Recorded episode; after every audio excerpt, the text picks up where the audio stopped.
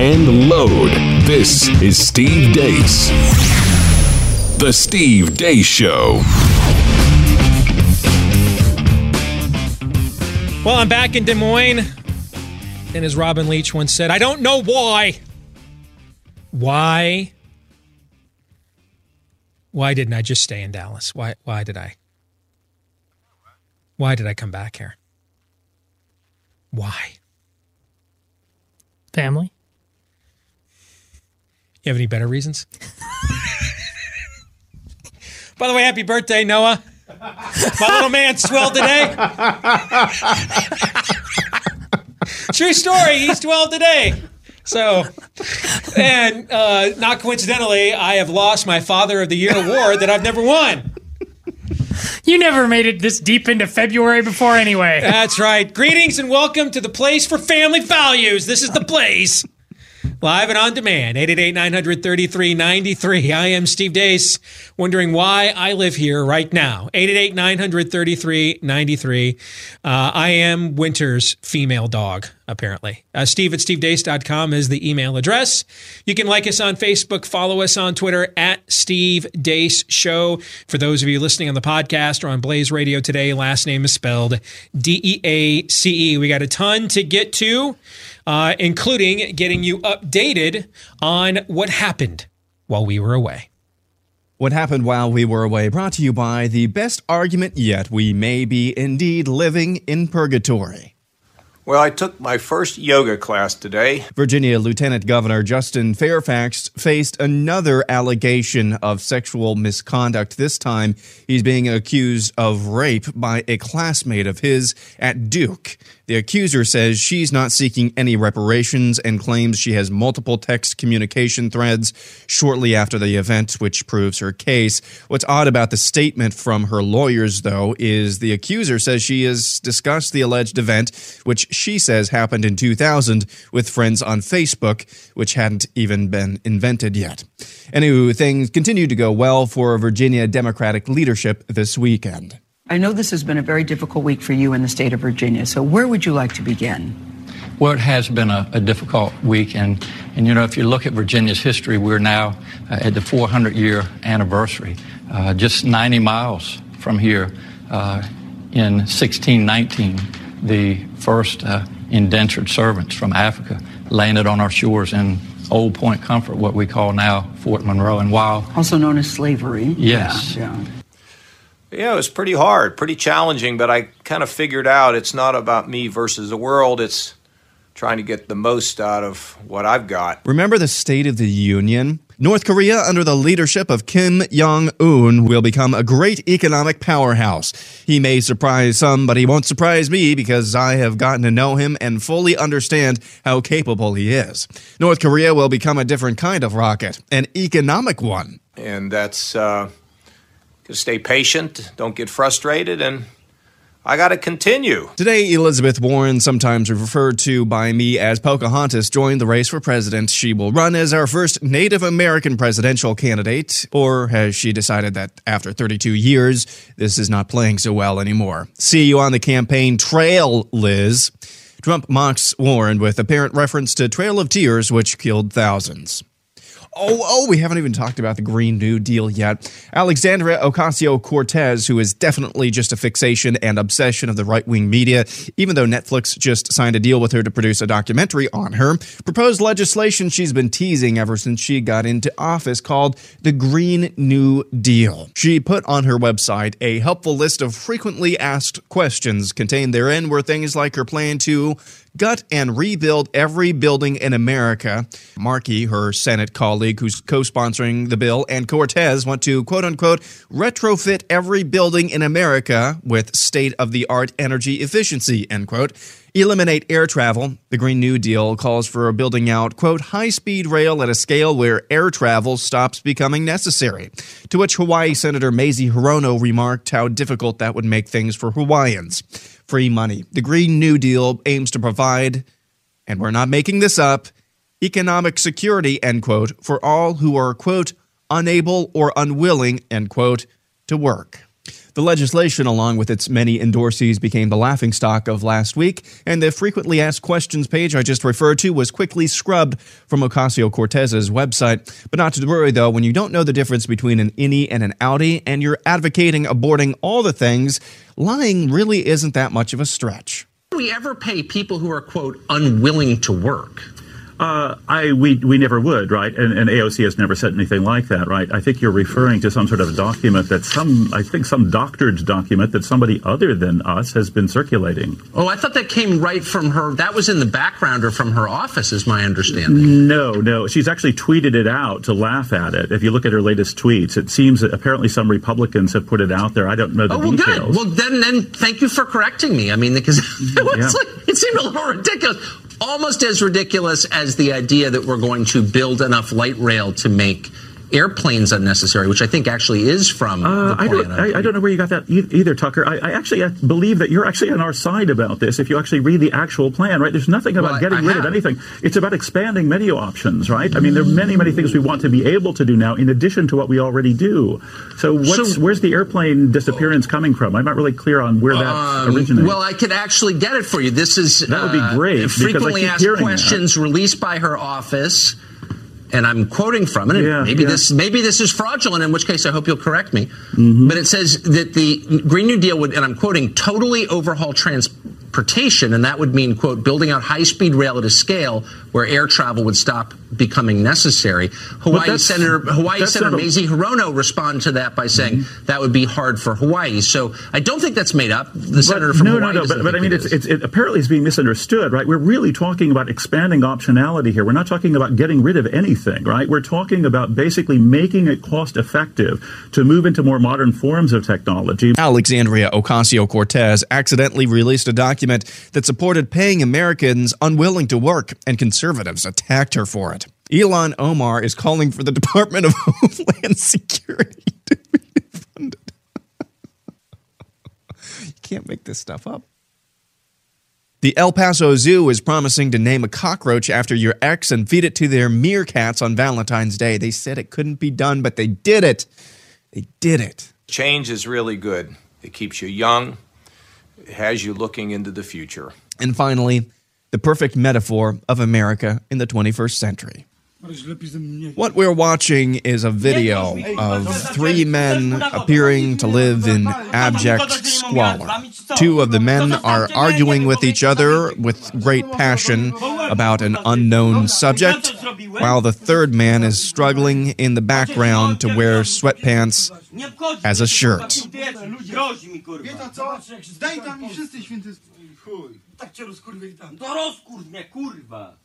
This goes on indefinitely with no sign of any resolution. God help us. And that's what happened. Well, we were away.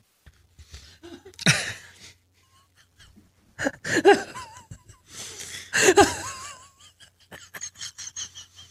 still think that guy's smarter than John Kasich.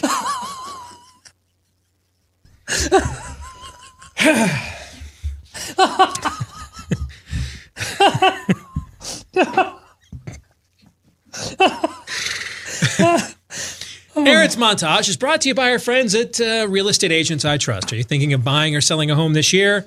Then you want to check out Real Estate Agents I Trust, a company Glenn Beck and his team started a few years ago because they were tired of real estate agents who talked a good game, but in the end couldn't figure out whether or not the sweatpants went below the waist or on top of their heads. And the good thing about realestateagentsitrust.com is a lot of these referral services are about finding clients for the agents. In this case, it's about empowering you, the client, to find the right agent. It's not foolproof, nothing this side of Eden is, but it's a pretty good start to getting there when someone says, Hey, I voluntarily want to be scrutinized. I'm voluntarily owning myself up for a vetting as all the agents that are part of the network at Real Estate Agents I Trust have done. So if you want to buy or sell your home for the right price this year, check out the website, realestateagentsitrust.com. That's realestateagentsitrust.com. We're going to talk more about what happened on Friday with the green energy uh, deal, uh, dream, the reaction, the lies. Uh, we're going to talk more about that uh, on the roundtable later today at the Blaze because what you're watching is the truth is coming out. That this has never really been about, for most of these people. I'm sure there are some really committed uh, climate people. But from a political standpoint, this isn't about climate any more than it's about racial justice, any more than it's about social justice. Again, there may be some committed people that really believe in those causes, but they are um, they're, they're means to an end for a for the implementation of a broader vision, and we're going to talk about that coming up today on the roundtable. Um, let's go to Virginia, the story that seemingly will not go away. And I saw I, I saw some of this while I was in Dallas, and I, I corrected the record on this on Twitter, and I want to do it now on a on a bigger platform here on the Blaze. There are some similarities. All right, and, and Aaron pointed these out in his one of his montages last week. Uh, Lieutenant Governor Fairfax has hired the exact same uh, defense firm that Brett Kavanaugh hired, correct? Yeah. Um, Meanwhile, uh, Miss Tyson, who is his original accuser, has hired the same legal team that Christy Blasey Ford had. That's correct. All right. So I, I get that it seems like we're doing the time warp here again, but I want to make sure we don't let the Democrats off the hook with that because these cases aren't the same. Yep. They're not morally equivalent, really, at all. And let me explain why. We went through seven FBI background checks the the local police department there um, in Maryland investigated this on a couple of different occasions as well. And it was never even established that Brett Kavanaugh knew Christy Blasey Ford. It was never even established they had any connection whatsoever. When I pointed this out on Twitter, I, the first reply I got from somebody was, "Well, she has friend. She had a friend who said that they knew each other." Well, if by that logic, you know, I do a show every day with Curt Schilling. Maybe the guy who, next to Don Larsen in his perfect game, pitched the most, it's the most famous pitching performance maybe in World Series history. And he owns it. The bloody sock game. This guy's gonna be in, he's gonna be in Cooperstown. 3,000 Ks, multiple World Series champion. He knows a heck of a lot of famous people.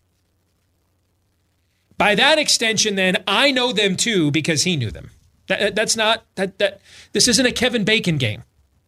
We're not playing six degrees of separation. We're deciding whether or not to end somebody's life, essentially, or not. Which, by the way, if they're guilty of sexual assault, I'm totally fine doing literally.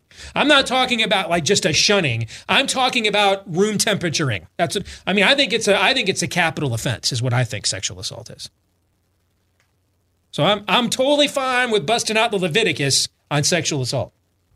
But if we are going to do it, we need something other than I can't remember really anything, let alone when it happened.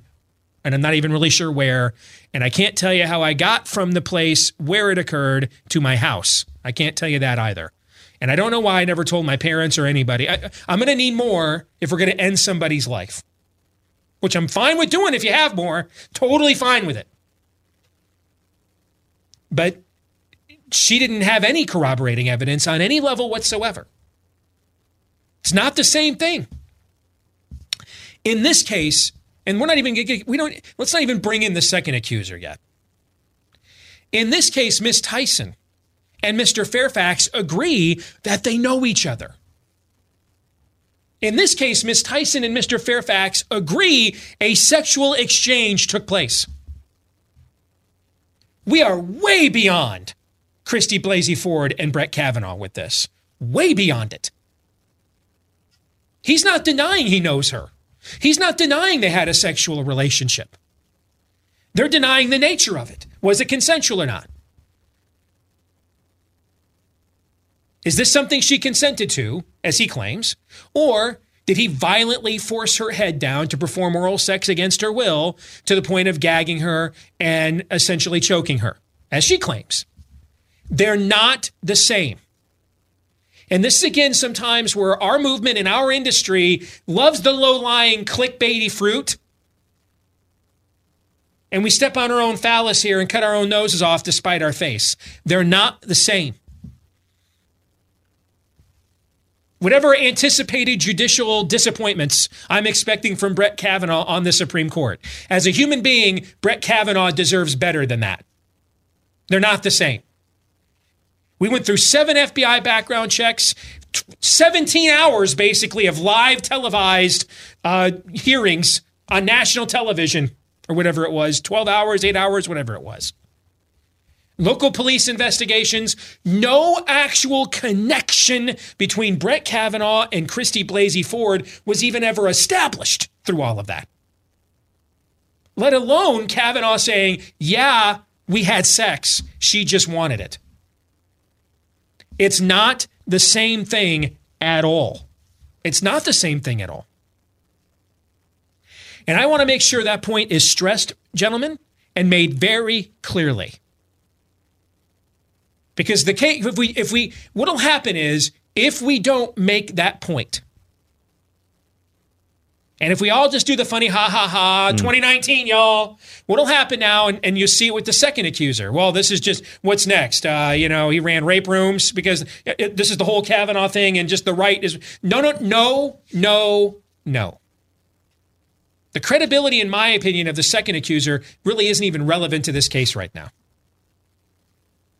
because they both agree. Miss Tyson and Mr. Fairfax both agree we know each other, we had a sexual exchange. So that's where we stop now and we investigate what actually happened here because they're both admitting to the material facts of the case. The difference is in the interpretation of those facts and events. In the Kavanaugh case, we got seven FBI background checks. Seven. We even paused after the after the whole day of hearings, if you'll recall, for the seventh FBI background check to take place. Do you remember this? The White House ordered another one. No connection between Brett Kavanaugh and Christy Blasey Ford to this day has ever been established. But Todd, in this case, there's a clear connection. They both own up to it. They clearly had a sexual encounter. They both own up to it. The cases are not the same. We should not let that narrative uh, become, get established. Well, of course not. The time you just spent, no doubt, will be uh, ignored by all on all sides. I mean, the, you just see what's happening as we now that hashtag 2020 is in the room, and you are about to get to that here uh, after I'm done talking. I mean, sanity is just simply not on the table, and the degree to which we have all allowed ourselves to have license to ruin other people's not, lives in the place of politics is just getting warmed up, brother. And uh, uh st- by the way, despite the fact there is material evidence linking the two, I still believe in innocent until proven guilty. Now, that's different. That's a criminal standpoint, not a political one. I mean, you could make if if, if Virginia Democrats decide the baggage of carrying him with these allegations is too hefty and he has to go, well, innocent until proven guilty doesn't necessarily apply to the political side of things like it does on the criminal side of things. And he's been offered a chance. And again, I'm only focusing on the first allegation because there is a definitive link established between those two. He's offered no counter narrative to this other than she wanted it.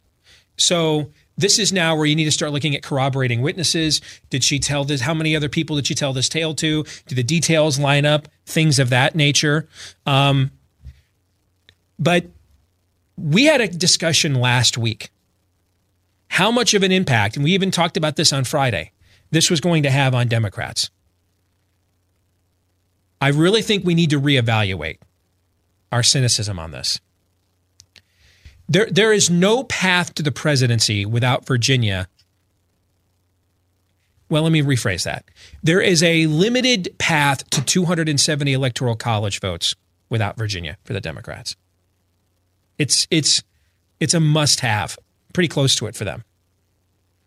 We are in a situation now where the white governor, who is now in, in, in what was supposed to be his make good interview, is referring to slaves as indentured servants and has to be corrected by the interviewer, Gayle King, who started out that interview the most conciliatory, yep. sympathetic way she possibly could. And then he still and he, and he still can't. He still can't take advantage of the situation. And, ev- and inevitably, she's got to correct him and say, You're talking about slaves. Well, yeah, slaves. The white guy's going to stay, but the black guy with no convictions is going to go? Oh, folks. okay. Uh, nah. This will not, this is not going to be contained if that's how this story ends. Absolutely not. This violates every, this is, it's a terrible analogy, but I think it makes the point I want to make. This is the Boston Globe's original story on the sex abuse scandal of the Archdiocese in Boston. And then it metastasizes because it goes to the overall state of things in that in in that ecclesiastical sphere. Intersectionality is an ecclesiastical sphere to these pagans. This is their church. This is this is this is this is like they are one archdiocese, one of the main ones in a battleground state that Democrats have, are, are about to finish taking over. Republicans have a narrow majority in a legislature they've controlled for a long time, and Democrats are on the verge of just making this a totally blue state now. And the white guy governor is going to stay when he still foobars his make good interview, but the black guy with no criminal convictions is going to go. Folks, I'm just telling you.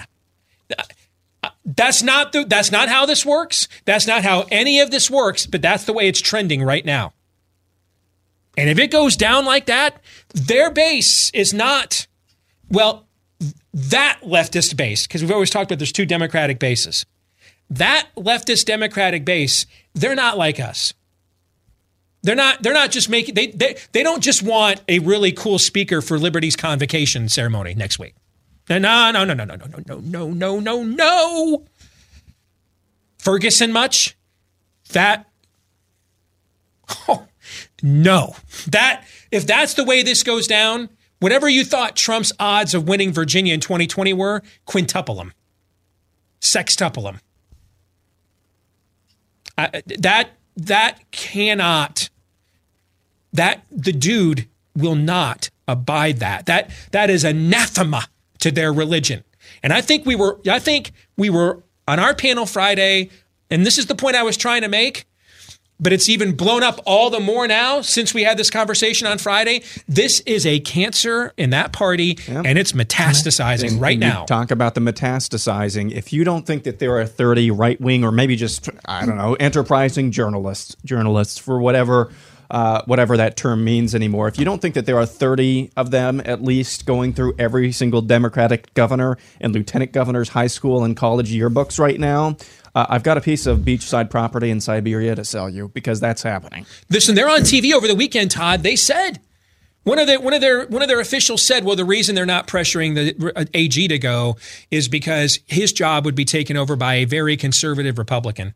Yeah. whose cultural issues we don't agree with. So because he's a racist, he he that racist gets to stay because we don't like who the Republican. So now you're going to say the white racist is going to stay too. The second one's going to stay, and the black guy's going to go.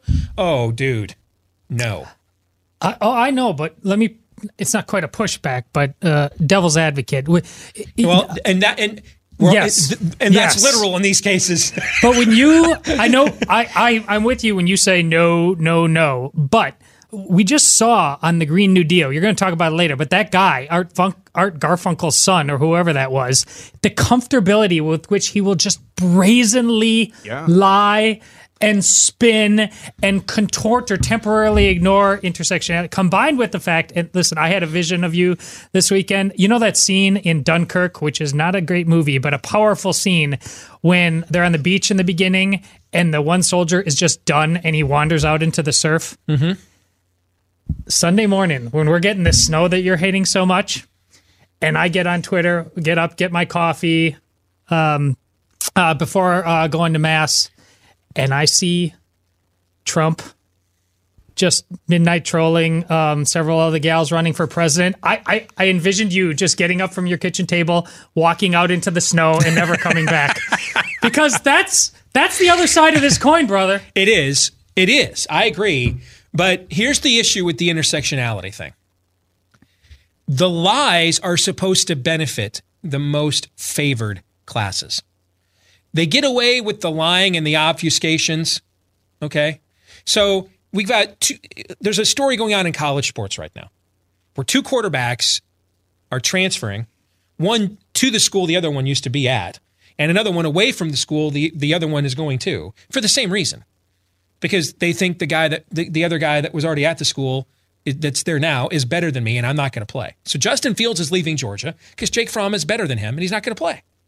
And and Tate Martell is leaving Ohio State because Justin Fields is going there and he's better than him he's not going to play.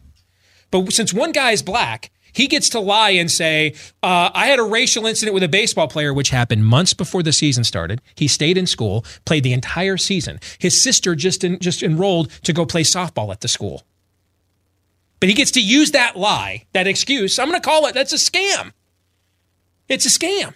And even put out a statement afterward saying, you know, Georgia's great with diversity. They really well either that either his either his statement is a scam or his charge against Georgia is a scam. One of them's a lie.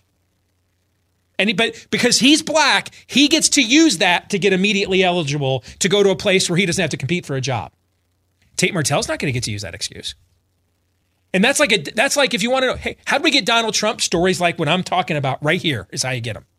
People are just tired of these double standards. They're tired of these lies. Well, the, the intersectionality game is those lies are supposed to benefit people that look like Justin Fields, that look like Justin Fairfax. When they benefit people that look like Ralph Northam, and the guys that look like Justin Nor- that look like Justin Fairfax get thrown under the bus, oh no, no, no, that's not no, no, no, no, hell to the okay. no. That's the difference here. Is all the white guys stay and the black guy has to go. That's that's that's what makes this a lot different. I I agree, but if they have to swallow all of that somehow to salvage Virginia to get the presidency. But see, it's the same thing with Trump. I've always said Trump doesn't have to offend a lot of people to lose. Neither do they. I mean, they, this, they, uh, Trump only lost this state by like three or four points in the last election. There's not too many people that have to just say I'm out of I, this. I agree, that's the math. But you you it you I think would agree that it's not beyond them to have Fairfax ultimately kicked out stage left, even if it's kind of murky on what actually happened, to go and then to go out of their way to redeem Northam just to somehow salvage that state of in the name of the not, presidency. But the problem is he's he can't redeem himself, as you just saw in that performance. Well, you just saw, but even Gayle, she pushed back on the um, on the fact that he didn't use the term racism. But do you think she would have allowed that open ended beginning? Please tell us your story to somebody on the right. No way. No. Well, they, but that only makes my point more. They're trying to res- to resuscitate yeah. him. He can't. He can't take it. He can't. When was the last time you ear, had your ears professionally cleaned? If you're Ralph Northam, you might want to consider it about right now. Ah. Okay. King of segues, baby. All right. Do you have itching ears? If you know what I'm saying. No, not those kind, the other kind. Uh, or ear pain or that plugged up feeling. Are you constantly asking people to repeat themselves? If so, instead of getting a professional cleaning that costs a ton of money and is a long wait at a doctor's office, you can get all those benefits now in the comfort and convenience of your own home with Wax RX. You can even use it now without a prescription. No more expensive trips to the doctor. No more wasted time using cotton swabs or other solutions that don't really solve anything. Try the Wax RX system risk free today. Just go to usewaxrx usewaxrx.com. That's usewaxrx.com. Use the offer code radio at checkout and you will get free shipping. That's usewaxrx.com. Offer code radio for free shipping at checkout there on the website, usewaxrx.com. We'll come back. Since Todd, uh, he broached the subject, Trump's post State of the Union behavior. We'll get to it next here on The Blaze. Stay tuned.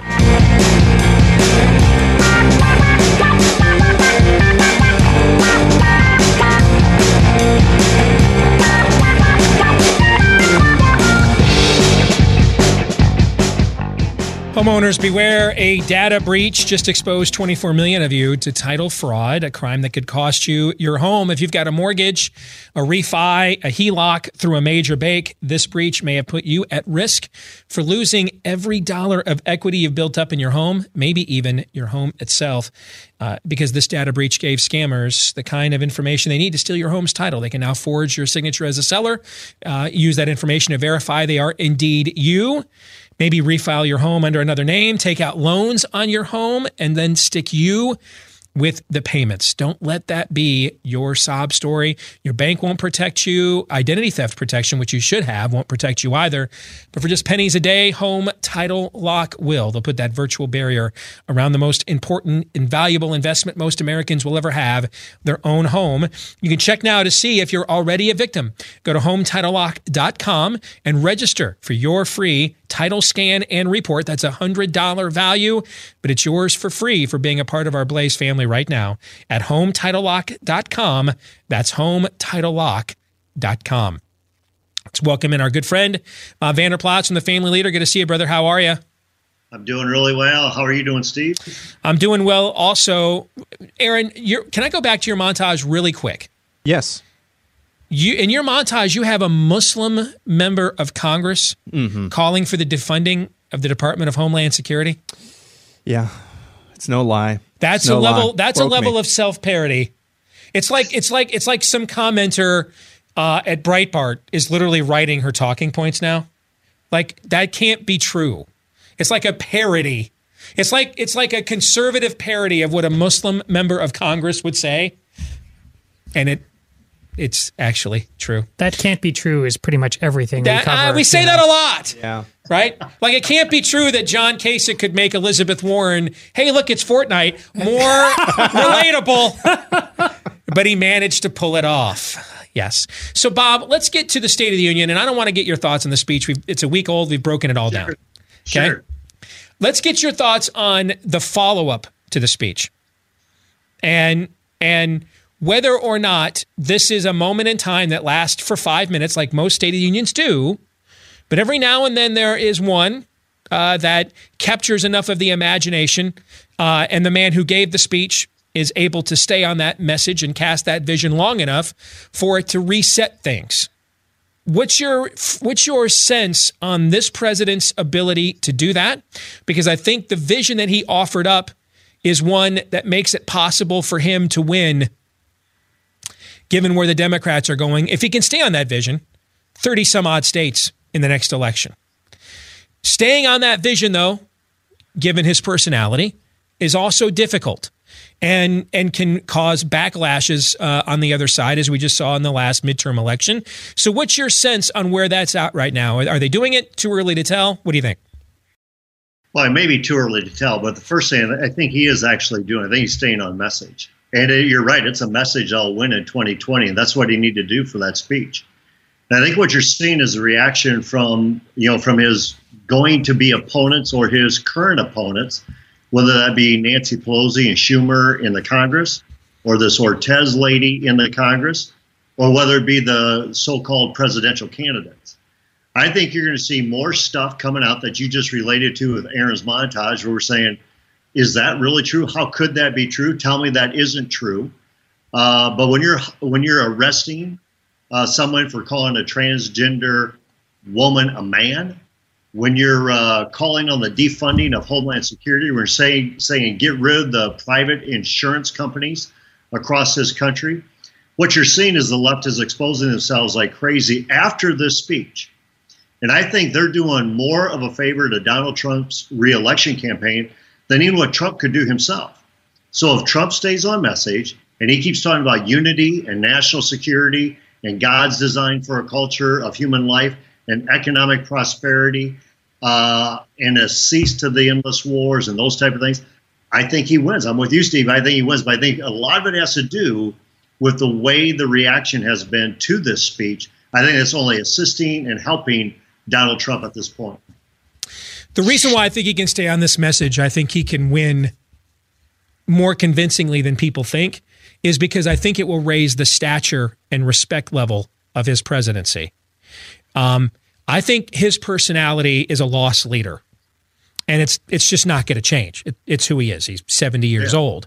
But if he can latch on to themes, as you like to say, uh, you know, look higher. If he can latch on to transcendent themes that Americans live to rally behind, while the Democrats are, you know, essentially vacating that space, if not defecating on it as we speak, and he can own that by himself, then by extension, I, I think he can es- essentially hitch his wagon to those stars and raise the stature of his presidency by being seen as the only viable alternative or vehicle for those values values of Americana again. This is why I am begging everybody I know that works in this White House and has spent more than three seconds with Donald Trump that still is in contact with him. Do not let him have this uh, this summit with North Korea. I think it's a terrible idea, and I will admit part of it is two things I can't abide: wimps and horse pucky. I, I, don't care what uniform they're from. I don't care what whose DNA they are. I can't do wimps and I can't do horse pucky. All right. But the tweet he put out over the weekend about Kim Jong Un, I mean, that's, hey, uh, FDR from 1935. Uh, Mussolini makes the trains run on time. All right. I, I, who cares about turning, Kim, do you want to make Kim Jong Un rich? Is that what you think is this? You think that's a good idea? Because I kind of would like to end Kim Jong Un. I don't understand this fascination with him. And I think that's the kind of stuff that's an unforced error that gives his opponents uh, to feed the narrative, you know, that he likes authoritarians, he likes despots. That's why he was Putin's stooge. There is literally nothing to gain for the American people. This isn't China where they're our landlord. There is nothing to gain for the American people uh, to slurp all over the head of North Korea. So why go and do it? I couldn't agree with you more. And first of all, Steve, to your earlier point about staying on message, staying on vision, this is the NFL all over again, where he has the American flag on his side, mm-hmm. and they're trying to rally around people that are taking a knee to the American flag. He's going to win that.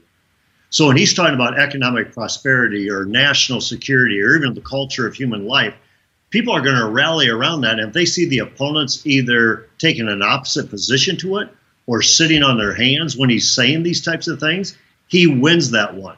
But when it comes to North Korea, I mean, I have no idea why he is playing to that competition, to that level. We're the United States of America. We don't just lift somebody up like this and give him the stage that he so desires and puts him on equal footing as the United States of America. This guy's a thug. He's a murderer. He's done awful things. We'd like to end his reign. We don't want to give him tweets of compliments.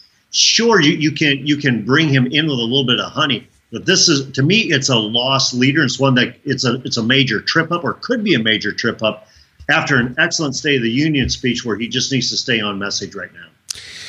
Bob Vander Plaats from the Family Leader, our guest here uh, on the Blaze live and on demand here on the Steve Deace Show. Friday is D Day, the fifteenth. That's when uh, this temporary resolution uh, op- reopening the government expires. Uh, the president's people were on uh, television over the weekend saying a shutdown is definitely not off the table. Let's start there. Do you really believe we're going to see another shutdown again? Well, I do believe that uh, that Trump is is dug in, saying, you know what, I'm not going to give in. I want the wall funding. Uh, you're seeing his tweets about saying, you know, this is unacceptable. These are non-starters in regards to the negotiations on the wall funding. I think that you could see a shutdown. I think the Dems have to give in in some way, shape, or form of saying, okay, we're willing to negotiate in good faith. We're willing to have border security. Don't call it a wall. Don't call it a fence. Don't call it whatever you want to call it, but call it border security of some type and give them some funding to keep the government open. I think what Trump might be looking at is if we shut down the government again, I think what it is, it just shows the Democrats are not willing to negotiate at all. So I think, yes, I think it's a high likelihood you could see a government shutdown. What would if that's the scenario then? Instead of just keeping it open, any issues and a well, let me start with that. Which do you think is more likely, a shutdown, or he keeps it open, signs a continuing resolution, and issues an emergency declaration for the border? Which you, which scenario do you think is more likely? Well, well, at some point, if he's going to do an emergency declaration, we keep talking about the emergency declaration. I'm going to issue a national emergency because our southern border is is putting America at risk. If that is the case, that was true six weeks ago as it was six minutes ago. You better, I mean, I would say if that's the case, That's you need to declare a national emergency today, mm-hmm. like now. Mm-hmm. And if that is the case, and if you want to move that route, keep the government open, that might be his best option. But if we keep playing the card of this is a national emergency, our nation's at risk, but we continue to allow it to take place, well, pretty soon that becomes negligence of leadership on his part, and I'm sure he doesn't want to go there. So it may be, let's keep the government open, but I'm going to do a state of emergency, and uh, we're going to we're going to take care of the border on his terms. All right. So if we don't do a state of emergency, we have a shutdown instead. What's the leverage point for Democrats to give in no, when they saw the president cave a couple of weeks ago, they're already out in the open of get their presidential candidates. You see, it doesn't matter what Nancy Pelosi says now because we're in the midst of a presidential race. You know, and you know, and you and I saw this in the Republican side in 2016. Mitch McConnell could decide that he wants. Mitch McConnell could decide he wants a certain agenda in the Senate, but with Marco Rubio, Ted Cruz, and Rand Paul all running for president, they're going to decide really what the agenda is. And if Ted Cruz wants to shut the government down, he's because it's good for his presidential campaign and because it's he's making the right point, he's going to do it, whether Mitch McConnell wants it or not. So this is kind of out of her hands now. You've got multiple members of de- the, the, Democratic Congress running for president. There's others that are kind of shadow running, like Beto O'Rourke, for example, and they're already out there saying, "Hey, no ICE. Uh, uh, you know, uh, uh we're not going to have uh, any private health insurance. Kill every kid you want whenever you want." I mean, they're they're already, as you've pointed out, they're letting so many cats out of the bag now I, don't I don't know why would they be pressured to reopen the government for border security when they've already crossed the Rubicon on so many issues already as it is. I think it's a very fair point. And I think what, what you're going to see is that especially the presidential candidates are going to be dug in and saying we are not going to give in to him. We're not going to give in to the border funding. It's not who we are, which is going to force Nancy Pelosi's hand.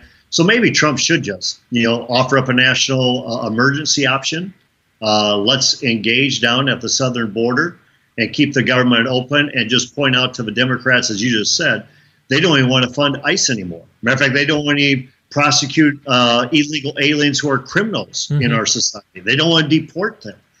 And the more you start exposing who the Democrats really are, and I think is what's happening, you're going to get more and more people like Erick Erickson that you saw this morning saying over three years ago he went to hashtag never Trump.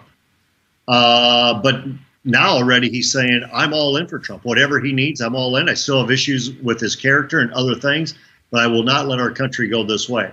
The more they expose themselves, the more you're going to see a rallying around Trump, even from those who never thought they could go Trump. Finally, you brought up, I thought, a good point, which is if we have an emergency, then we had an emergency six months ago, six years ago, six minutes ago. So why wait until Friday to declare one? We should have declared one all along. This goes back to what I said before the first shutdown, which is this is why I, I you know, to me, if there's no shovel in the ground, he, he Jimmy Cartered himself. You can't go on national television and tell people there's a you know a, you know your your first Oval Office address is there's there's a national security issue here and then we're going to do nothing about it.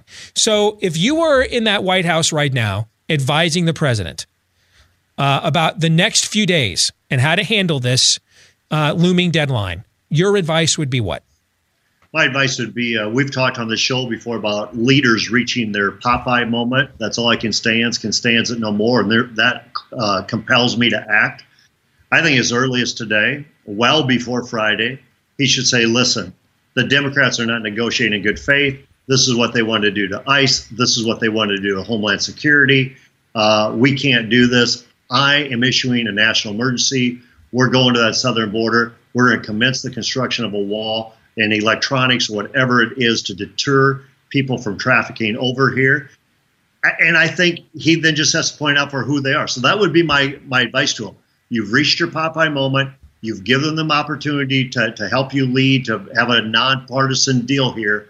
They're not willing to do it. So now I have to lead on my own. And I think the American people will rally around him. At least his base will. And that's what he needs to be most concerned about right now. Bob Vander Plaats, the family leader. Thanks for joining us here, Bob. Good to see you, man. Thank you. God bless. All right. God bless. Talk to you next week. Bob Vander Plaats brought to you by Cosmo Hurts Kids, we like to support causes on this show about individuals uh, who see a problem, have the courage to take a stand, try to affect positive change to deal with it. And Miss Victoria Hearst is such a person, and she's taking one of the toughest stances you could possibly take against her own family. Uh, she's part of the Hearst family, as in William Randolph Hearst. They actually own Cosmopolitan magazine. She's concerned about how it has gone increasingly adult in recent years while still marketing itself to uh, to young girls, daughters like Todd's, like mine. She's asking them, hey, let's practice some responsibility here. Maybe not censorship. How about stewardship? If you guys want to go down this road, if you basically want to be a glossier version of Playboy, I guess that's your decision. But then you should be shielded uh, and treated uh, with as an adult magazine like Playboy is. If you agree and you'd like to lend your voice to a cause, a lot of you ask me all the time, "What can I do? I'm busy. What can I do? You know, with job, kids, etc." Go to CosmoHurtsKids.com. That's that's at least one thing you can do right now to take a positive stand for change. CosmoHurtsKids.com. That's CosmoHurtsKids.com. Let's get some reaction we heard from Bob Vander Plaats, the advice he would give the president, which is if we have a national emergency, don't wait until the next funding deadline. Declare it right now while you have the moral high ground, because if it's an emergency, then why would you wait even more days to declare one? Your thoughts on that, Todd? I was joking with Aaron earlier uh, before you came in, but th- th- this is why I'm giving up Donald Trump for Lent. I think uh, expecting anything of him, anyways. I, I that's that's obviously transparently true, but we've spent a lot of time the last couple years saying things that are obviously transparently true. Uh, that just and my Erick Erickson that that that point there. I, I, listen. Don't begrudge anybody going one way or the other, but you, all of us are from moment to moment in a position where we are all in. Uh, then the next moment we might be all out. Uh, there, he's what if he does it here's what I guarantee, and the point I'm trying to get at, it's it's not going to be for those reasons and motivations. Which is he's not listening to us that way. He never has. There's another calculus that needs to be made to him to convince him to do it because it won't be because of what Bob says. It won't be because of what you say, Steve. It's just going to happen to be whatever whim he has at the moment that coincides with what we need. Yeah, in many ways, we are um, we are we are almost like Javanka to him, um, more more like Ivanka. Um, he she, she comes to him. We theorize. We don't know this, but we theorize that she comes to him and says, "But daddy," and just to make that problem go away, he says, "Okay, okay, okay, I'll give in, or I'll do this, or I'll do that." Uh, those rare times, though, when conservative media comes to Trump and says, "Trump, you idiot," um, which is just our version of saying "but daddy" um, to Ivanka's, he'll just do whatever he needs to do to just get the problem to go away for a temporary amount of time. It is clear, especially, and I said this sec on Friday. I mean, uh, I thought maybe if he could raise the stakes, and you talked about this all last week, raise the stakes of the viability and the respectability of the bully pulpit for more than just a speech then this, you know, that could be a start of something that could potentially affect things in 2020. It's clear he is not able, not capable of possessing that bully pulpit, the moral high ground for an issue for more than 48 to 72 hours, unless it's just dropped in his lap, which the Democrats, got to hand it up to them, are more than able and willing to do. But he, in and of himself, just does not have the wherewithal to do that because he is just a compromised man. And we've been saying that over and over again. There's nothing more, nothing less we need to understand or try to um, try to predict about Trump other than he's a flawed man, a flawed man who can, in certain circumstances, be used as a proxy for us. In those certain circumstances, it's just really frustrating though to see it to uh, pan out the way it does most of the time. So we're going to come back and continue our study on the book uh, Truth Bombs. And I'm going to drop a truth bomb on Todd because I think he may have been a man ahead of his time. I'll explain what I mean by that here in a moment. Stay tuned.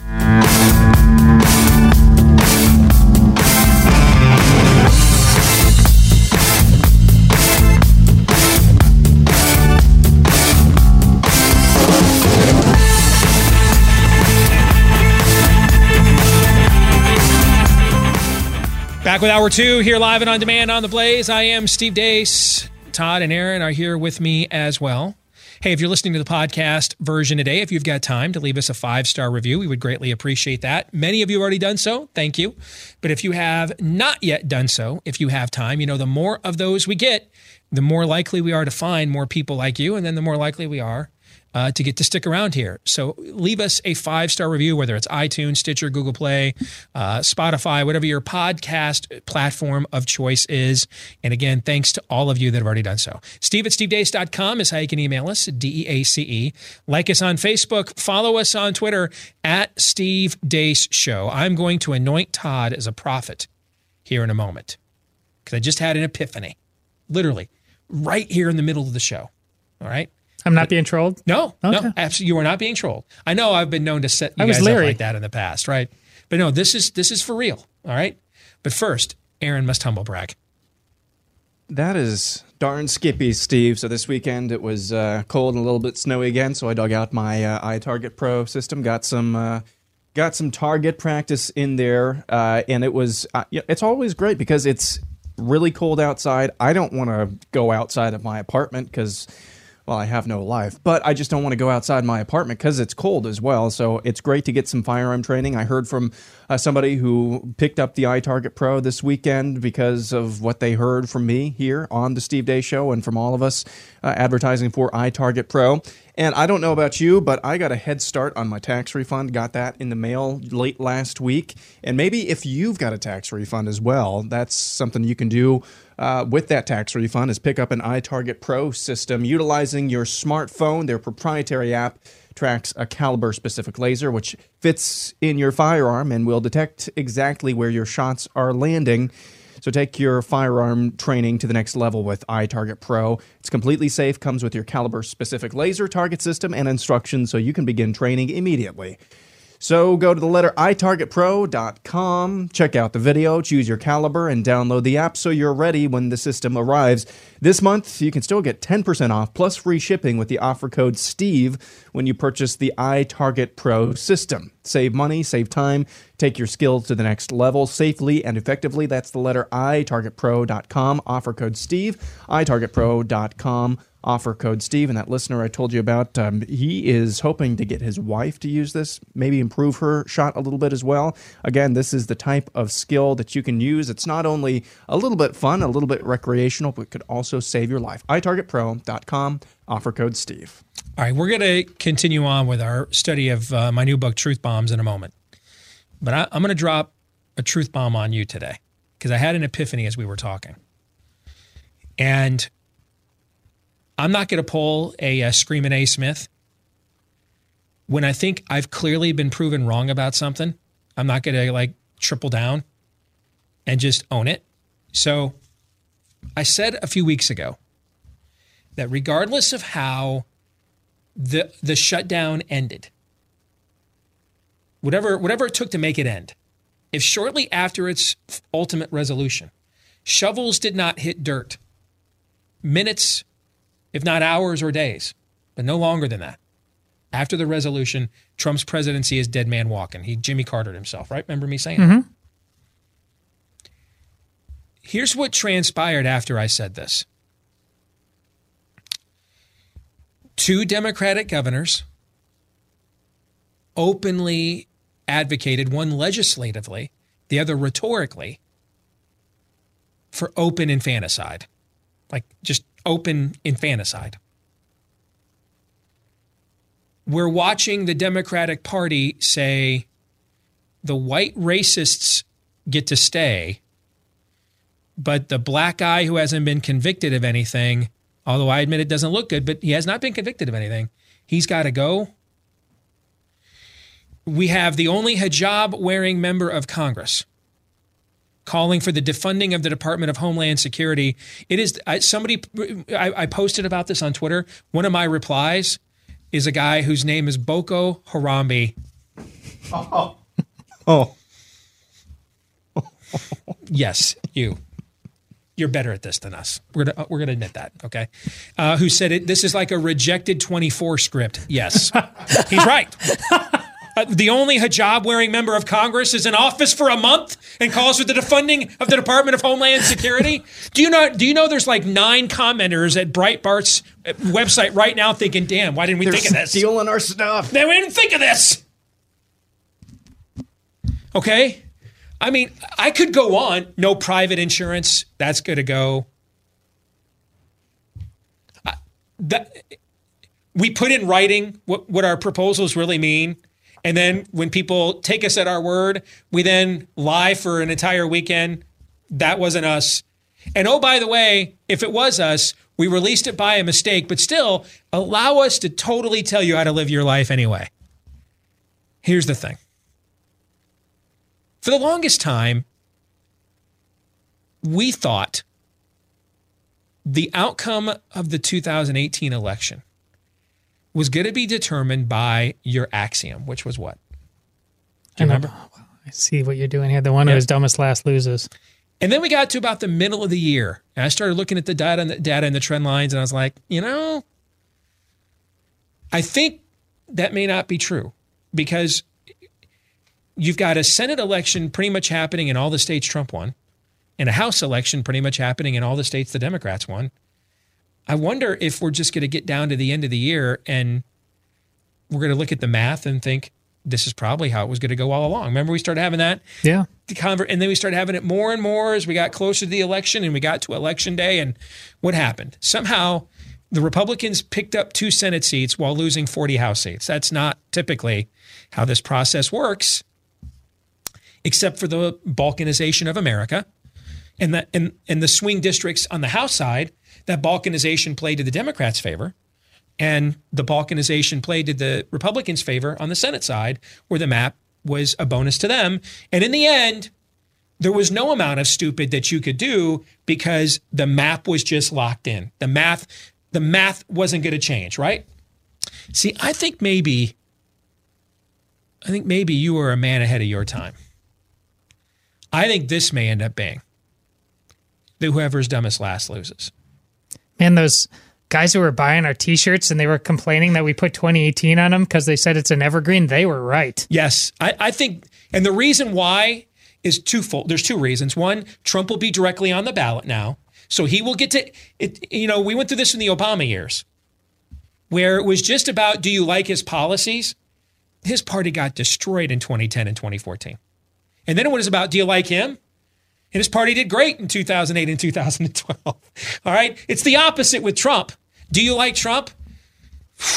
His party guy didn't do well in 2006 in 2018. When it becomes about do you like his policies, and now he's going to be on the ballot to directly defend his record. So it's not just a one-way troll. And you know, we've got that map we keep showing the audience. It's got how many gray states on that map? Aaron, do we have that handy by any chance? Let me get it real quick. Okay, I want to let's count the gray states on this map, which we think is the most realistic. If we're being as as as sympathetic as we possibly can, this is the map that we think looks. This is where the 2020 election begins. This is where we think Democrats have already won, regardless of how dumb they be, how who they nominate. They have won these states. And this is where we think Republicans have won, regardless of how offensive Trump is, how dumb they may be. These are the states they've already won, meaning it doesn't matter what either side does. These states, the balkanization here is locked in. And therefore, the, the election's going to be decided in those, spa- those states that are shaded gray. And I never thought in a million years Trump would be dumb enough to orchestrate a shutdown and then after doing so would have no plan for how to resolve it. And then would just cave out of nowhere so we could basically give a State of the Union speech. Are you serious about that? Yeah. Like I thought for sure they would have come up with a plan of how to resolve it once the shutdown took place. And then they wouldn't have just caved just to give a State of the Union speech. And then I thought Nancy Pelosi would never be dumb enough to let Trump cave to give a State of the Union speech so that he could then give a speech that would do exactly what it did. All right, which is say, I'm the president for Americana, they're communists. But she did. And then there's everything that's gone down here the last couple of weeks. So we have the map. Let's count count the gray. So we had Nevada, Arizona two, Colorado three, Iowa four, Wisconsin five, Michigan six, Ohio seven, oh. Pennsylvania eight, New Hampshire nine, Virginia ten. And there were some people that told me I was wrong for keeping Virginia there in the gray. That Might looks be like a, right. I was. That looks like a pretty good call right about now. Uh, North Carolina at eleven, Florida so twelve. Yes, right, twelve. That's what I have. All right, that's that's your that's your murky dozen, not your dirty dozen. That's your murky dozen. That the future of America is going to be determined in these twelve states, and they're not the same. They're not they're not murky for similar reasons. Colorado is not like Iowa, for example. Arizona is not like Wisconsin, for example. Florida is not like Pennsylvania, for example. And the point of pointing that out is w- that there's you're going to have to, it, it's going to be very difficult to, to come up with a message that rallies all of those people in those 12 states simultaneously. And that's why I said there when we introduced this map, there's two paths here. The first path is just give me the 270 and win. That's George W. Bush 2004. Put a marriage amendment on the ballot in Florida and Ohio, and let's just, you know, get our win and get out. The problem with that strategy is I think the Democrats are going to make that strategy unachievable now because they're going to force the existential argument. As we talked about late last week, we talked about all last week.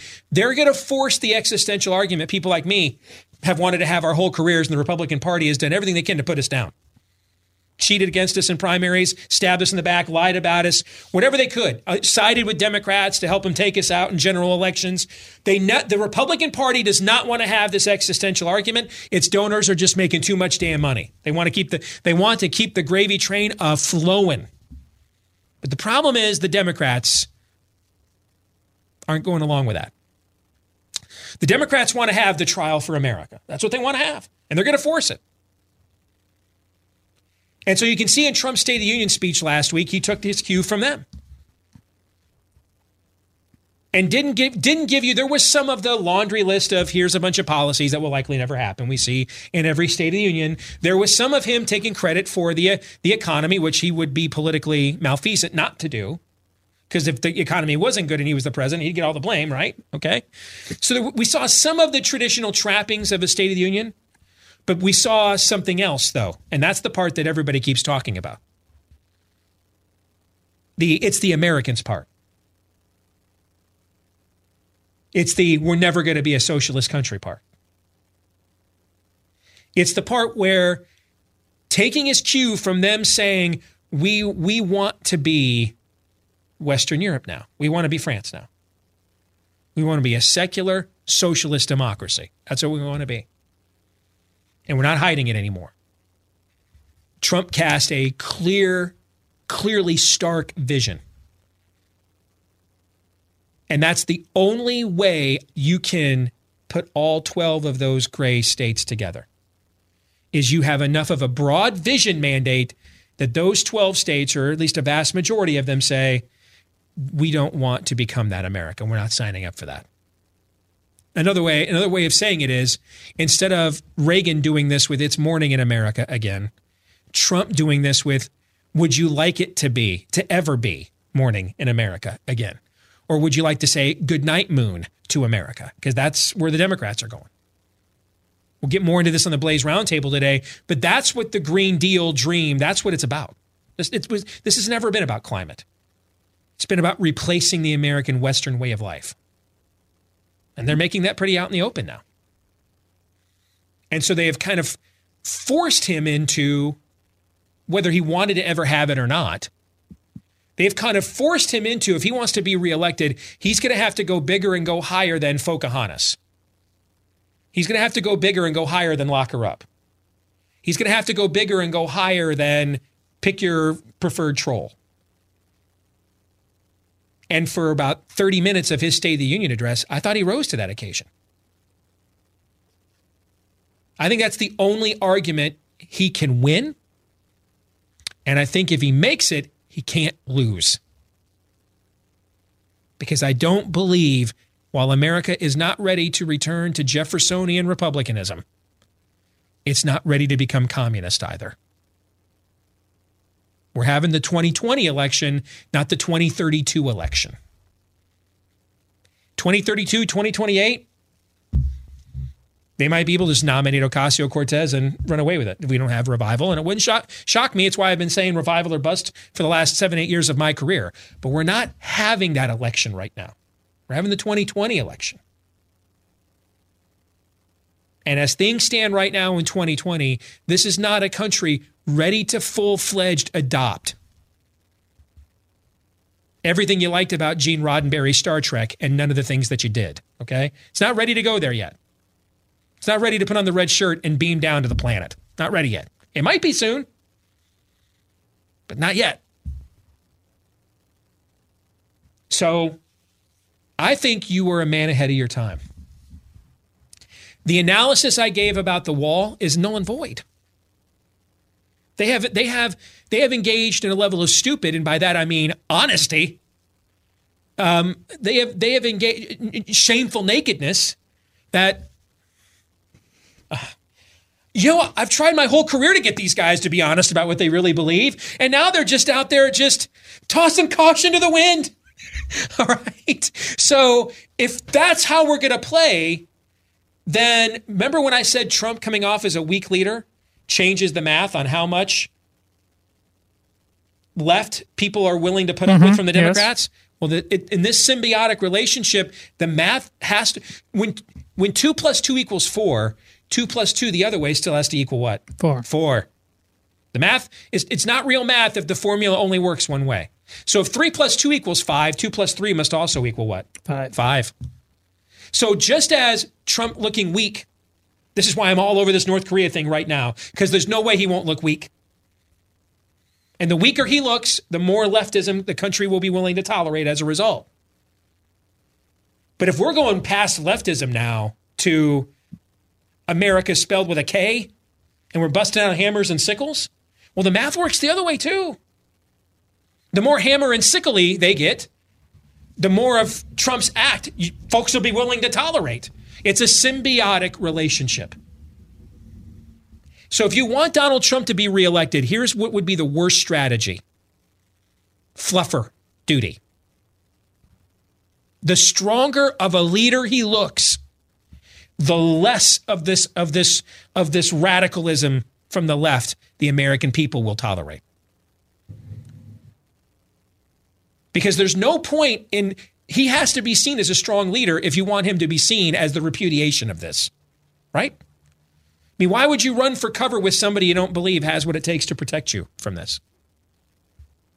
The stronger of a leader he is, the more badass of a leader he is perceived to be, the more of his trolling and other things people don't like they will put up with because they will see him as the vehicle to repel this over here they clearly do not want. So the symbiotic relationship works both ways here which means I think this is actually now the whoever's dumbest last loses election. This one is. You were just ahead of your time, man. I'll take it. It, of course, while it worried me last time, it pretty much terrifies me this time. I mean, good grief. It's going to be really appallingly dumb, Steve. John Maybe Kasich, John Kasich doing hot yoga didn't uh, raise your IQ level. No. It. So what? So in that vein, a how do you explain the weekend when this is so obvious and the same the, the same people advising him are writing a speech for him and there he is this weekend and b it seems like in terms of going into another shutdown versus just declaring the emergency it seems obvious on the face of what you're saying that forget the shutdown, call the emergency. Yeah, I, I don't. Based on this, the other part is easily explicable. He's Donald Trump. You're, we're not the Holy Spirit. We're not. He, he's not going to change. You know, and so you have to understand that. Um, your your power hitter's going to strike out a certain amount of time swinging for the fences. You just hope that he connects enough times to justify it. And when the and when the ratio doesn't work in your favor, you lose. When it does, hey, as long as he may strike out, he gets four ABs. If he strikes out three of them, but one of them's a three-run homer, your chances of winning are pretty high. If he strikes out all four, though, that's that is the reality of life with Donald Trump, and I don't see that changing. The other part then is you need advisors who don't try to change him, but try to accentuate the strengths he brings to the table. All right? Where Trump's at his best is when he has an immediate battle and foil. So give him battles, right? I would not do the shutdown. I, if if because now the Democrats are so out in the open crazy. What leverage could he bring that would get them to cave at this point on anything? Why would they do it? I don't. Yeah. I don't know what it no, would be. Make make the courts your foil. Yes, that's my See, point. Pick that fight. Go there instead. Okay, well, Donald Trump was convinced by these advisors to give that speech that your analysis says he desperately wanted, yet then is incapable of listening to them in terms of the long view, which brings me up to forget Erick Erickson specifically, but th- people like him doing that. Isn't it? If this is for real, it's it's got it's been it's more about our shows or blogs. Don't more people like him ultimately to volunteer and say, "Sign me up"? Like it actually become part of the administration. And I really, it, it, because he's clearly, we need a different brand. You, to your point, we need a different brand of advisor. Yeah. And I don't even know if he'll listen to him then. I, uh, the answer to that question is yeah. I, I don't think you'll again ever see a president more reliant on who his immediate advisors are for what vision he casts, because we'll likely never see somebody whose worldview is as amorphous, whose personal politics are as undefined and whose personality is as enigmatic as a as a total combination. I mean, Bill Clinton's uh, principles were uh, rather amorphous. All right, but I I mean the the combination of these things at all times. Mm-hmm. You are really dealing with a whirling dervish. You're really dealing with a Tasmanian devil kind of a character. And so you're dealing with somebody who is a lot of times going to be in, is going to be heavily influenced by the last person he respects and what they said. The last story he heard that got his attention. And,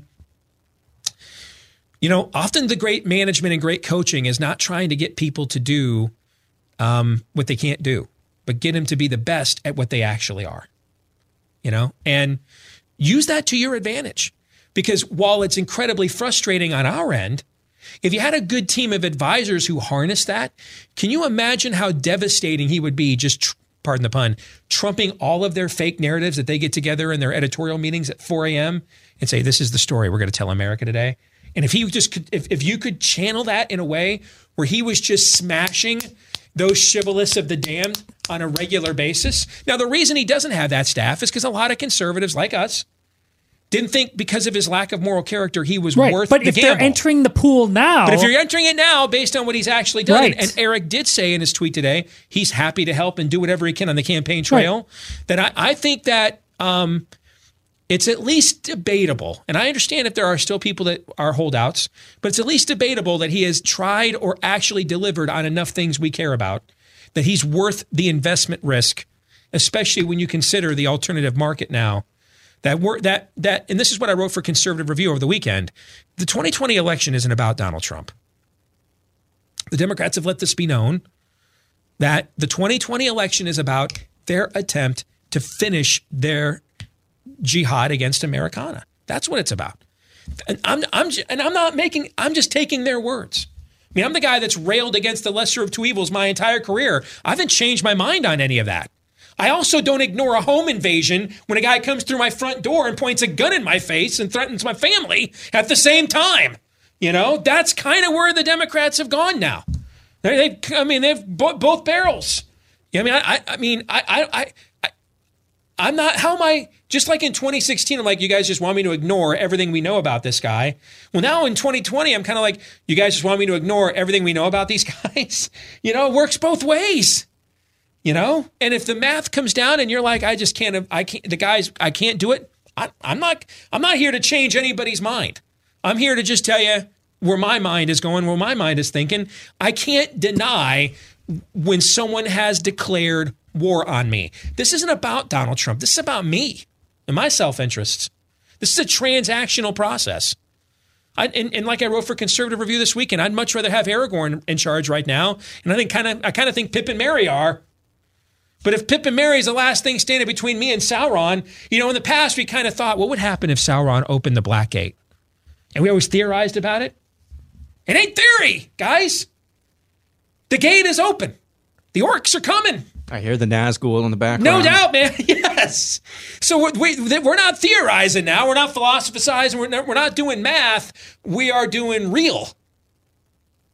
The, the black hordes are coming over the Mount Doom. So it, it, it's kind of a fight or flight point from, from, from my perspective.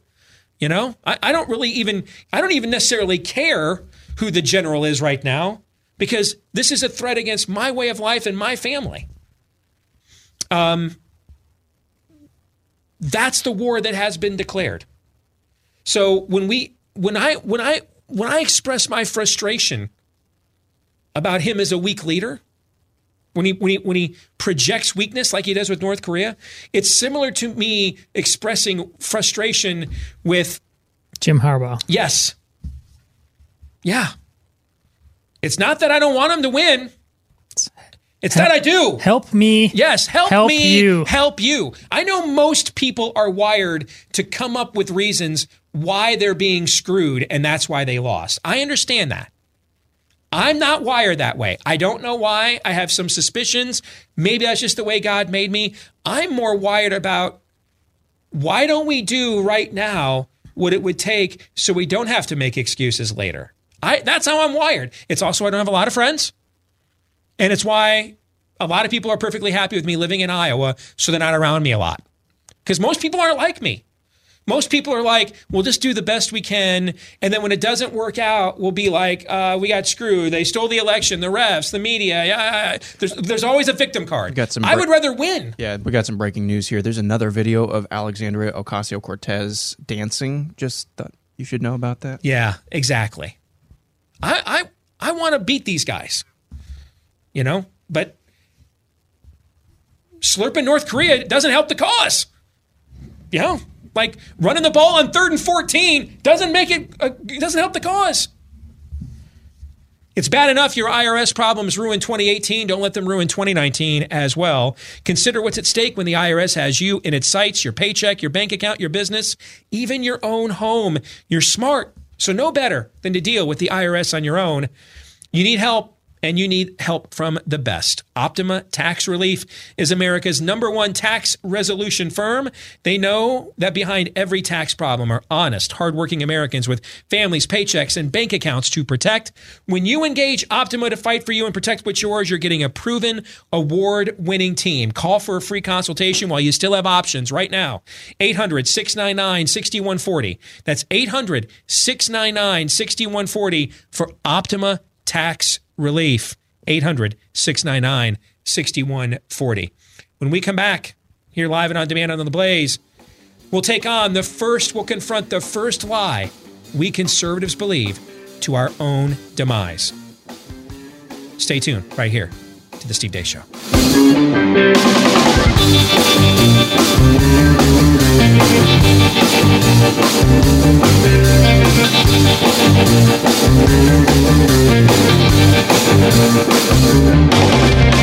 Thank you. Hey, if you're thinking of going through the expensive process of replacing your carpets due to pet stains and odors, before you do, you must try Genesis 950. Genesis 950 is an amazing pet stain and odor remover with water. It breaks down the bonds of stains and odors so they're gone for good. It's got an antibacterial component that removes pet stains and odors from carpeting and even the padding. And it can be used in carpet cleaning machines. It's green, so it's safe for your family as well as your pets. You can even use it as a household cleaner, even for those granite uh, countertops in the kitchen uh, as well. Oil, grease stains. Before you purchase new carpet, you must try Genesis 950. Uh, if you order a gallon direct right now, at genesis950.com. You'll receive a free spray bottle and discount using code BLAZE. Using code BLAZE, you'll get a discount. Again, genesis950.com is the website. Genesis950.com and use discount code BLAZE when you go there to genesis950.com. All right, let's get to this week's continuing study of my new book, Truth Bombs Confronting the Lies Conservatives Believe to Our Own Demise, endorsed by, there you can see, uh, Ben Shapiro, Mark Levin, Glenn Beck, Matt Walsh. Lots of names bigger than me. That's why I needed their help endorsing the book to convince more of you to read it. Uh, available everywhere, but uh, you can buy yours at Amazon.com right now. My kids are counting on you. They're thinking Disney for Christmas, yo. Uh, and if you have had a chance to buy the book, and if you like it, if you don't mind leaving us a five star review at Amazon.com, we appreciate those as well. And thank you to all of you that have already done so. So last week we talked about kind of the introduction and, and inspiration for the book, gentlemen.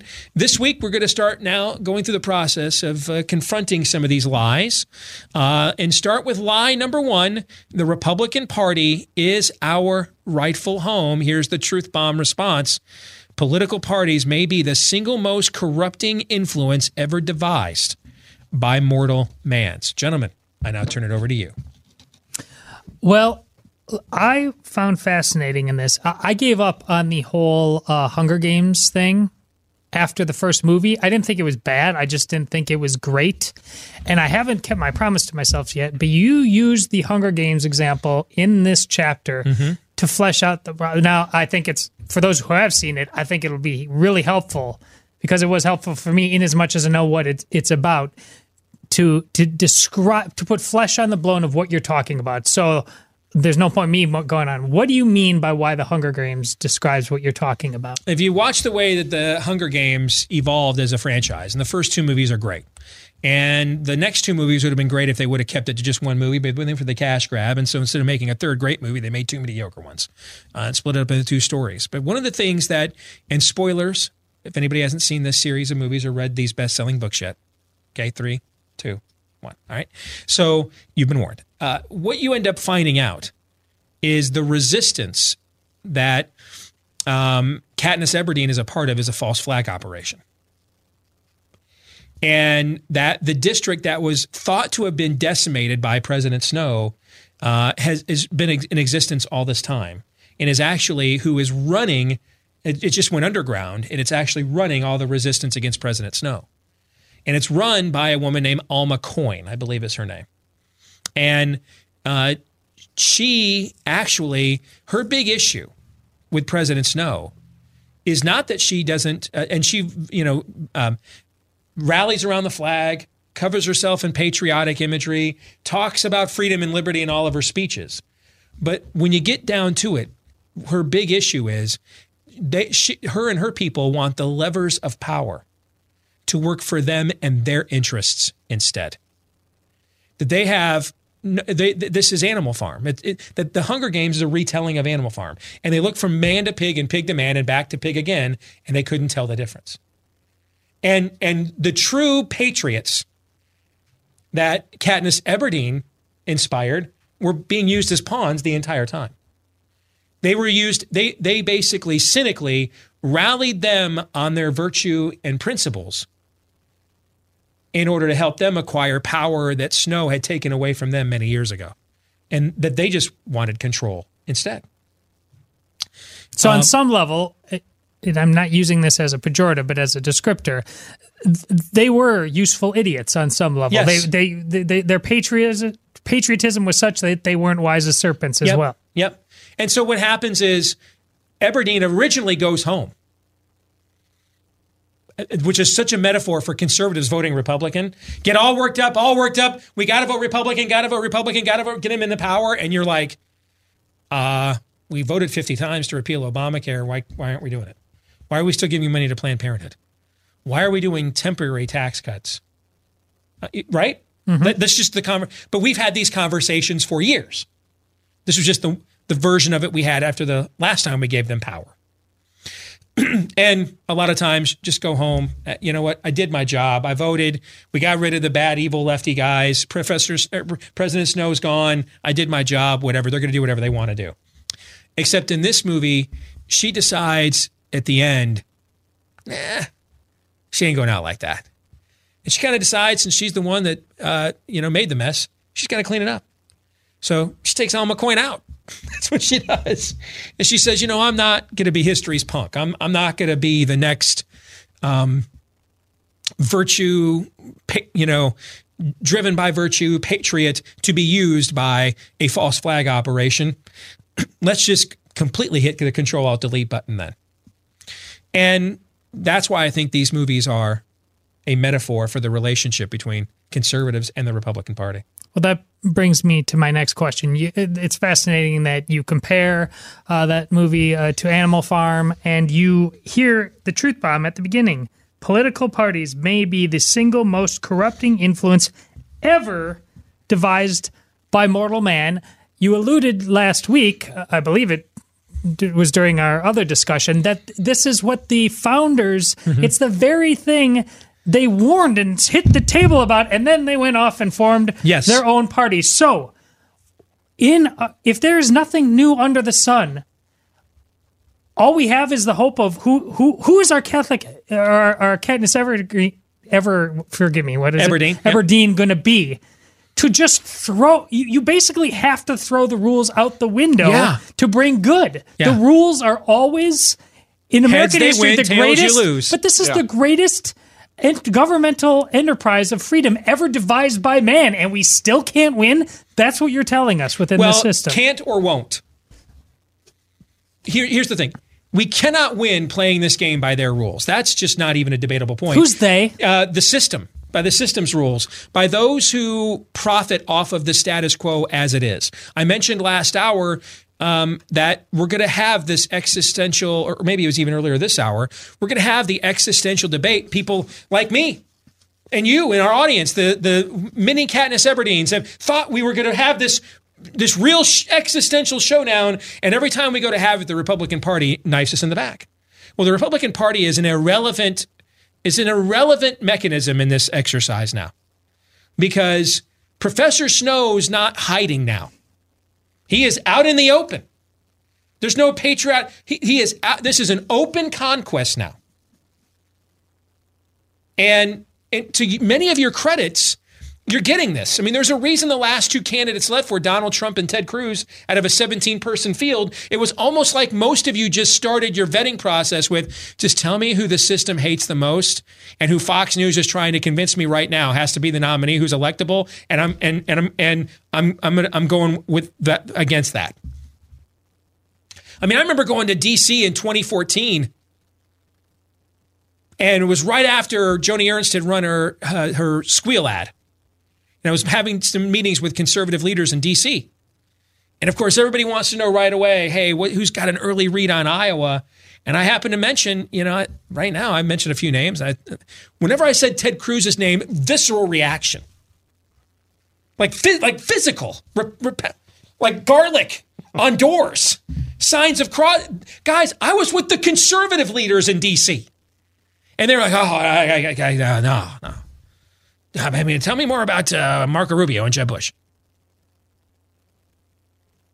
And I remember I was writing for the Washington Times at that time. I came back home to Des Moines and I wrote a column, and I'm like, the Republican Party endorses Ted. I, and finally, I started telling these people, you know, if I went back to Iowa and told them that the candidate, most Iowans don't know who Ted Cruz is right now. If I went back to Iowa and told them, hey, this is the guy everybody in D.C. hates the most, we'd end the Iowa caucuses right now because that's how much you're hated the most. All of you here in District 1, the capital. So our people are getting this to an extent. Now they feel hamstrung, like, hey, there's only so much we can do. That's why there's so much hope in Donald Trump for a lot of our people.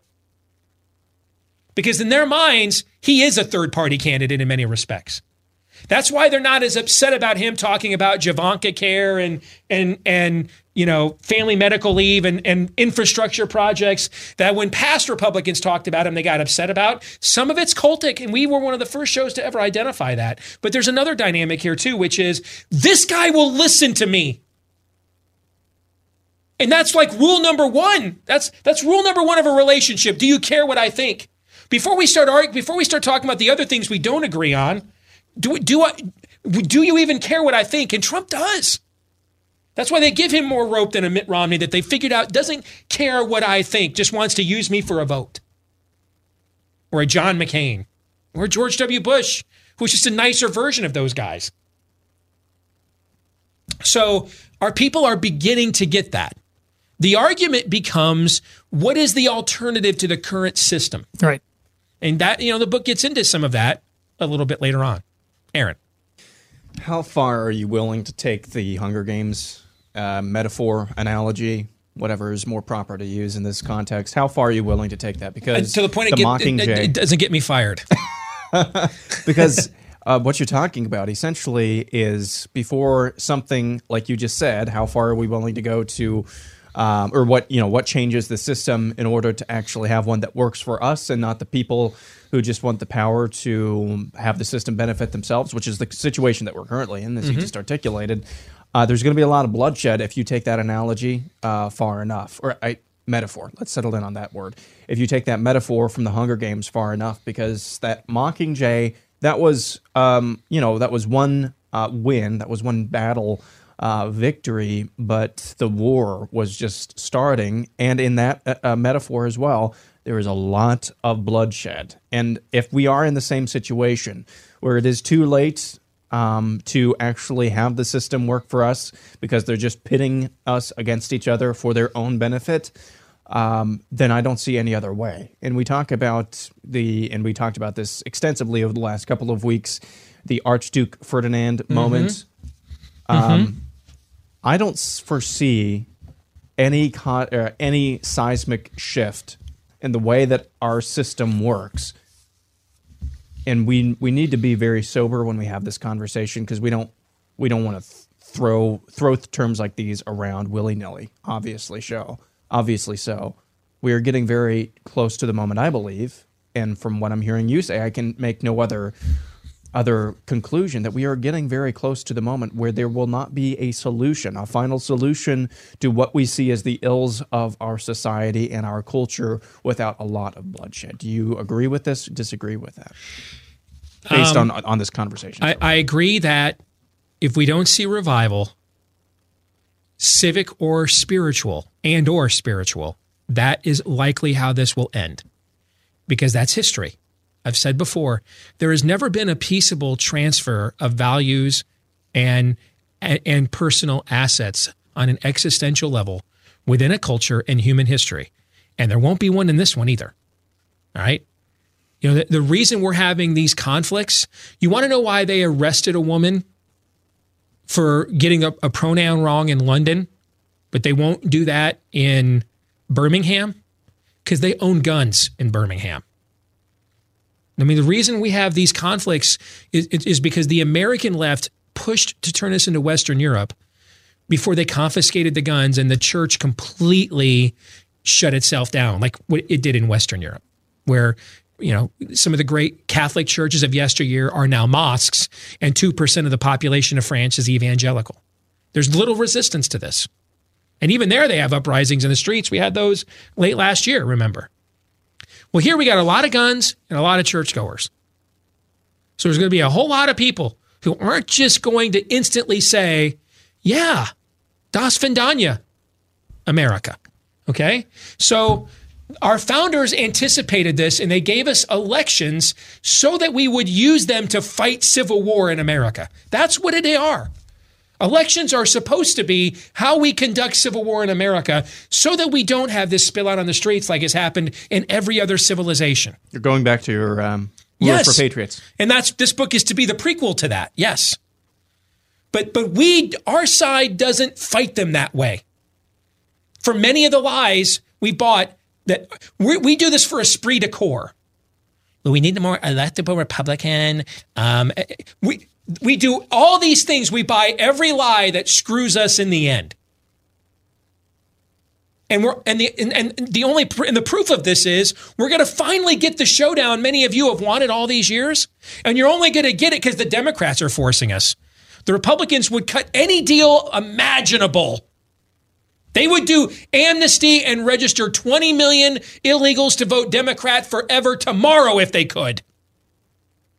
But the Democrats are like 20 million is not enough. We want 50 million. In fact, we just want perpetual open borders and, you know, anybody gets to come and can vote whatever they want, however they want, however many times they want. And if you don't if you don't allow that, you're a racist.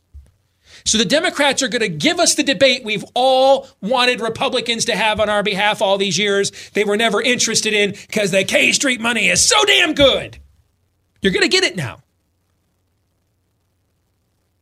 So if understand if we allow this thing to get to the point that it devolves to what Aaron talked about, we failed because our founders gave us every mechanism they don't have in the Hunger Games. They don't have free speech, they don't have religious freedom, they don't have private gun ownership. They don't have the sorts of things we were given and was passed down to us to avoid this moment happening. Free and fair elections. They weren't given those things. Todd. Well, we, we allow that to happen, as you said, because the title, lie number one, the Republican Party is our rightful home. Why do so many on whatever the right is hold that as their trump card instead of freedom and liberty is my rightful home, instead of the church is my they're rightful home? idolaters of a party. That's why. I just the wanted Republican you to Party say it is out an loud. idol. That's why. That's that's why. Because because because they and they and this will be scene. yeah we will get to this much more detail in a lie later on. But there uh, there's there too many of you give the Republican Party more flack than you give their own children when they act out. Something's not right about that. Cha- you don't have a relationship with the Republican Party any more than you have a relationship with your mortgage lender. Your mortgage lender just happened to be the one that approved you. It's a transaction. And that's what the Republican Party needs to be purely transactional. Have a relationship with people you know and you love and love you back. This is transactional, baby. Hey, if you're running low on energy, I have to suggest I, I use this all the time. Uh, used it when I got back from Dallas and I was jet lagged and everything else. I popped in from dawn to dusk and I was able to go ahead and not fall asleep on the wife for date night the other night. I'm a huge fan of this. It's an all natural energy supplement. Doesn't have 9,000 ingredients, 8,999 of them you can't pronounce. No crashes. I still got to bed at a decent time. I didn't have any come downs or anything of that nature. I use this thing on a regular basis. I would highly recommend it. And now you can visit brickhousesteve.com and you can get a bottle of this groundbreaking formula for 15% off your first order if you use promo code Steve when you go. BrickHouseSteve.com, promo code Steve, 15% off of your first order from dawn to dusk. They got a lot of cool supplements there, but this is the energy one that I highly recommend from dawn to dusk at BrickHouseSteve.com, promo code Steve to get 15% off of your first order. Gentlemen, excellent conversation today. Good to have you back in the seat. Yeah. Unfortunately, we must now we must now go back out into the winter. Our Blaze Roundtable today with the green dream, with the green vision is really about. Hint has nothing to do with climate. Until tomorrow, John 317.